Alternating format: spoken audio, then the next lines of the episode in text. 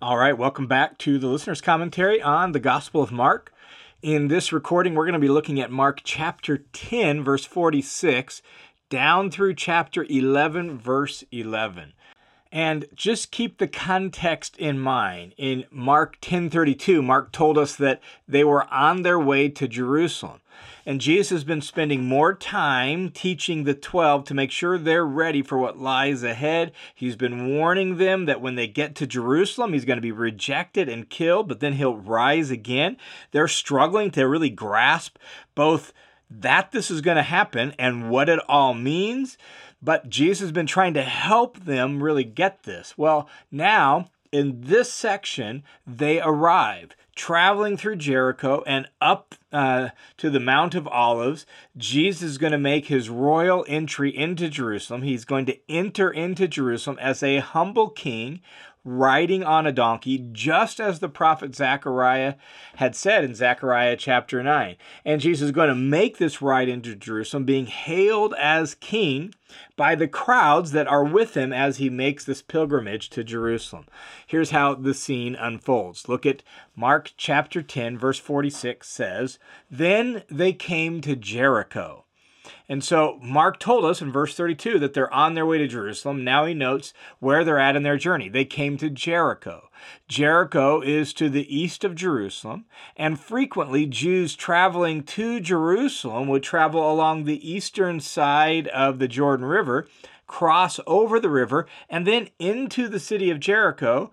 And then, after staying in Jericho for a day or two, then they would make the long ascent up through the hills uh, over the Mount of Olives and then down into Jerusalem. And so that's where we're at. We're at the city of Jericho. And later, Mark tells us, as he was leaving Jericho with his disciples and a large crowd, a beggar who was blind, named Bartimaeus, the son of Timaeus, was sitting by the road. Notice the Mark's clarification, Bartimaeus in Hebrew, bar means son of Timaeus. And so Mark translates that for his non Jewish readers. Bartimaeus, that is, the son of Timaeus, was sitting by the road. And so Jesus is here traveling with a large crowd of pilgrims, all heading up to Jerusalem for the feast. The 12 are along with him when he meets this beggar. Mark says this happened as he was leaving Jericho. But Luke says it happened as he approached Jericho. How do we explain the difference? Well, couple different ways we could look at it. One is there are actually two Jerichos in Jesus' day. There was the old city, which was sparsely inhabited, and there was the new city, which was about a mile to the south. So both could actually be true. You could be leaving the old city and approaching the new city where most of the population lived. Plus, some scholars note that the phrase Luke uses when he says approaching Jericho could just be in the vicinity of Jericho. So, Jesus is in the vicinity of Jericho and he meets a beggar. And verse 47 when he, that is Bartimaeus, the beggar, when he heard that it was Jesus the Nazarene, he began to cry out and say, Jesus, son of David, have mercy on me. The beggar is blind, so he can't see what's going on, but he can hear, and he can hear what sounds like a large crowd. And presumably, he begins to ask what's going on, who's traveling through. Well, once he hears that Jesus is going by, he then springs into action we would have to assume that he must have heard of Jesus before, right? That's the implication of the way the story unfolds. That he's heard of Jesus before. That means he's heard the stories about Jesus' power before. And so he knows this is the chance of a lifetime. And so he springs into action. But, verse 48, many were sternly telling him to be quiet, but he kept crying out all the more, Son of David, have mercy on me. Notice that twice Mark has recorded his cry as, Jesus, son of David, have mercy on me. And then again in verse 48, son of David, have mercy on me. The phrase son of David, it's a royal title. The son of David was a way of referring to the Messiah and in the ensuing scene that follows in chapter 11, that we'll look at here momentarily, the crowd hails Jesus as the one who is bringing in the kingdom of our father David. All of this, son of David, the kingdom of our father David, this all derives from 2 Samuel chapter 7, where David is promised a perpetual dynasty. That is, that there will be someone sitting on the throne of David forever and ever. Uh, the ultimate fulfillment of that promise, obviously, there was the immediate fulfillment, David's son Solomon, and then there was uh, the continuing descendants all the way up to the destruction of Jerusalem in 586 BC. But the ultimate fulfillment of that promise would be the Messiah, the son of David, the, the king who's going to come and reign and make everything right. And so the ultimate fulfillment of that is the Messiah. So when this beggar is crying out, Jesus, son of David, have mercy on me, he's addressing Jesus as the Messiah and he's asking him to help. Well, verse 49, Jesus hears. And Jesus stopped and said, Call him here. So they called Bartimaeus, the man who was blind, saying to him, Take courage, stand up, he's calling for you and verse 50 throwing off his cloak, he, that is Bartimaeus, jumped up and came to Jesus. And so when he hears that Jesus is calling him with excitement, he jumps to his feet, he gets the cloak out of the way, and he came to Jesus as quickly as he could. And verse 51, replying to him, Jesus said, What do you want me to do for you? And the man who was blind said to him, Rabboni, which is my rabbi. It's a title of honor and respect. So, Rabboni, I want to regain my sight. Notice he doesn't tone down his request. He goes for gold and he believes Jesus can do it. He just says, I want to regain my sight. And the implication is, and I'm convinced you could actually do that for me. And Jesus does, verse 52. Jesus said to him, Go, your faith has made you well. And immediately he regained his sight and began following Jesus on the road. And so Jesus heals him. Bartimaeus gains his sight. He doesn't go home. He doesn't leave. He joins the crowd of pilgrims around Jesus and begins following, following Jesus on the road out of Jericho and up to Jerusalem. Well, the story continues in chapter 11 with them having made the trip up to the top of the Mount of Olives. Look at verse 1 of chapter 11. As they approached Jerusalem at Bethphage and Bethany near the Mount of Olives. And so, after nearly 15, 16 miles of climbing, they approached the peak of the road from Jericho to Jerusalem. Jericho sits at about 720 feet below sea level, and the Mount of Olives rises to about 2,700 feet above sea level. So this this hike from Jericho to the Mount of Olives is a long, steep climb and they are near two little towns, Bethphage and Bethany, um, that are in the hills east of Jerusalem, still up there around the Mount of Olives in those hills to the east of Jerusalem. Bethany is actually where Mary, Martha, and Lazarus live, if you're familiar with the stories about them, particularly from John's Gospel. Well, it actually seems like Bethany is going to be the place Jesus stays during this uh, Passover week here in Jerusalem. He's going to visit Jerusalem on the daily, but he's going to be spending the nights out in Bethany, maybe at Mary and Martha and Lazarus's house. Well, as they approach these two towns and they approach the Mount of Olives, the peak of their climb, Jesus actually sends two disciples ahead with these instructions. Verse 2 And he said to them, Go into the village opposite you, and immediately as you enter it, you will find a colt tied there, on which no one has ever sat. Untie it and bring it here. So Jesus instructs two of his disciples to go and find a donkey's colt in one of these villages, presumably Bethany, but we're not 100% certain, uh, and bring this colt to him. And Mark doesn't point it out like Matthew does, but this is exactly how Zechariah describes the Messiah's entrance into Jerusalem. And so when they go get this colt and Jesus is going to ride this colt into Jerusalem, this is a strongly symbolic action. Listen to these words from Zechariah chapter 9, verse 9. It says this Rejoice greatly, O daughter of Zion. Shout in triumph, daughter of Jerusalem. Behold, your king is coming to you. He is righteous and endowed with salvation, humble and mounted on a donkey, even on a colt, the foal of a donkey. And in its original context in Zechariah, this picture is contrasted with the war horse. So the king riding on a donkey comes to bring peace, not war. And so this action is the king, the Messiah, Jesus the king, coming into Jerusalem. And Jesus instructs these two disciples that he sends on this mission what they should say if anyone uh, questions them as they're untying this colt. Verse 3 And if anyone says to you, Jesus says, Why are you doing this? Say, The Lord has need of it, and immediately he will send it back here. My assumption is, although it's not totally clear, that Jesus had made some sort of arrangements with the owner previously, prior to this moment. It's possible uh, that maybe Jesus, as being well known in the area, since he has close friends in the area, it's possible that he just assumes that once someone says the Lord has need of it, they'll understand and send it. But my guess is he's made prior arrangements with the owner of this donkey. And so uh, Jesus sends these two into the nearby village. They find the colt, and here's what happens. Verse 4 They went away, found a colt tied at the door outside in the street, and they untied it, just as Jesus had instructed.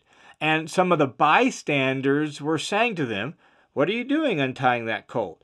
And they told them just as Jesus had said, and they gave them permission. So these bystanders, in some sense, have uh, authority over this colt, and they want to know what's going on when these two disciples tell them what Jesus said the Lord has need of it. They gave them permission. Say, take the colt. And verse 7 they brought the colt to Jesus they put their cloaks on it. So they laid their outer garments, their cloaks, on this colt, and Jesus sits on the colt. And verse 8 many people spread their cloaks on the road, and others spread leafy branches which they had cut from the fields. And so the spreading out of garments along the road really represents a way of paying homage to a person of high rank. It may even recall Jehu's welcome as king into Jerusalem way back in 2 Kings chapter 9. But it, whether it recalls that story or not isn't so much the thing, as this is a way of basically giving the red carpet treatment. This is like paying homage to a person of high rank. And, and the leafy branches are described as palm branches in John's uh, gospel, in that account of this event. And that's the reason we call it Palm Sunday. And so they're waving branches, they're laying out branches, they're putting their cloaks on the ground. This is a royal parade.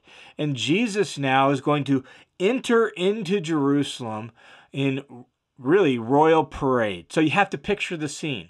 They've crested the Mount of Olives. They're beginning to head down the western side of the Mount of Olives with Jerusalem in full view right in front of them. Uh, and not only that, as they head down that, it's not just Jerusalem, it's the temple right in front of them. And the messianic fervor now has reached fever pitch. And as they begin their descent into the city, here's what happens, verse 9. And those who went in front, and so Jesus on this colt, there's this crowd of people that he's been traveling with. Now they're entering into the city, and the crowd is in front of Jesus, escorting him into the city. And now the crowd is behind him. So in the middle of this crowd is Jesus on this colt with people all around him, and they're shouting, Hosanna! Blessed is he who comes in the name of the Lord. Blessed is the coming kingdom of our father David. Hosanna in the highest. And these words are from Psalm 118, verses 25 and 26. And Psalm 118 is a once again a messianic psalm, a royal kingly psalm. And the word Hosanna that they're shouting, Hosanna, actually reflects Psalm 118:25. And that word Hosanna is an exclamation of praise that means literally, save, I beg you, save, I plead. And it represents the Jewish cry for God to come and deliver his people. And so they're crying this out Blessed is he who comes in the name of the Lord. And so they're announcing Jesus as the, the king coming in the name of the Lord.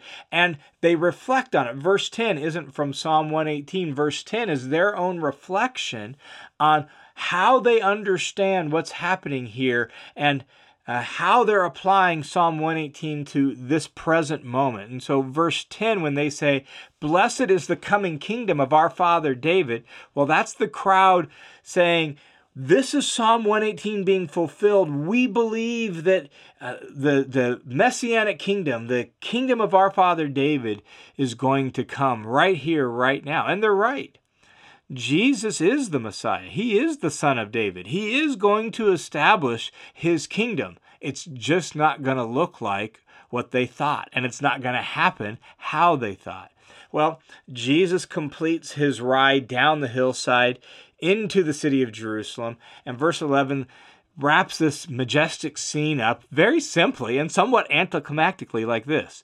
And Jesus entered Jerusalem and came into the temple. So he comes into probably that eastern gate on that side of Jerusalem. He enters in and he goes up into the temple area, like the courtyards of the temple. And the temple was massive. We'll talk about it more in a later uh, episode, but it's a massive structure, massive area. And Jesus enters into that looking around at everything. So it sounds like he just kind of wanders through the temple and he's looking at everything, checking everything out, because Jesus has plans for this week and he has plans for tomorrow. But right now, it's late in the day, so he looks around at everything, and then he left for Bethany with the 12 since it was already late. And only Mark mentions this. Both Matthew and Luke, they don't mention Jesus entering the temple and leaving. Instead, they actually jump ahead to the very next scene. The scene that Mark specifies actually happens on the next day.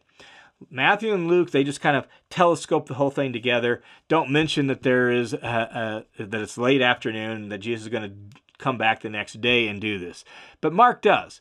And so it makes sense. Traveling from Jericho to Jerusalem, it's a journey of about 20 miles. Most of it's uphill and quite steep, right? So it's no wonder that it's late in the day. And so Jesus simply enters into uh, the temple. He looks around it's already late in the day, and Jesus, I'm sure, then walks back to Bethany, reflecting on the day, reflecting on what, what he saw in the temple, um, and he's going to have plans for the next day.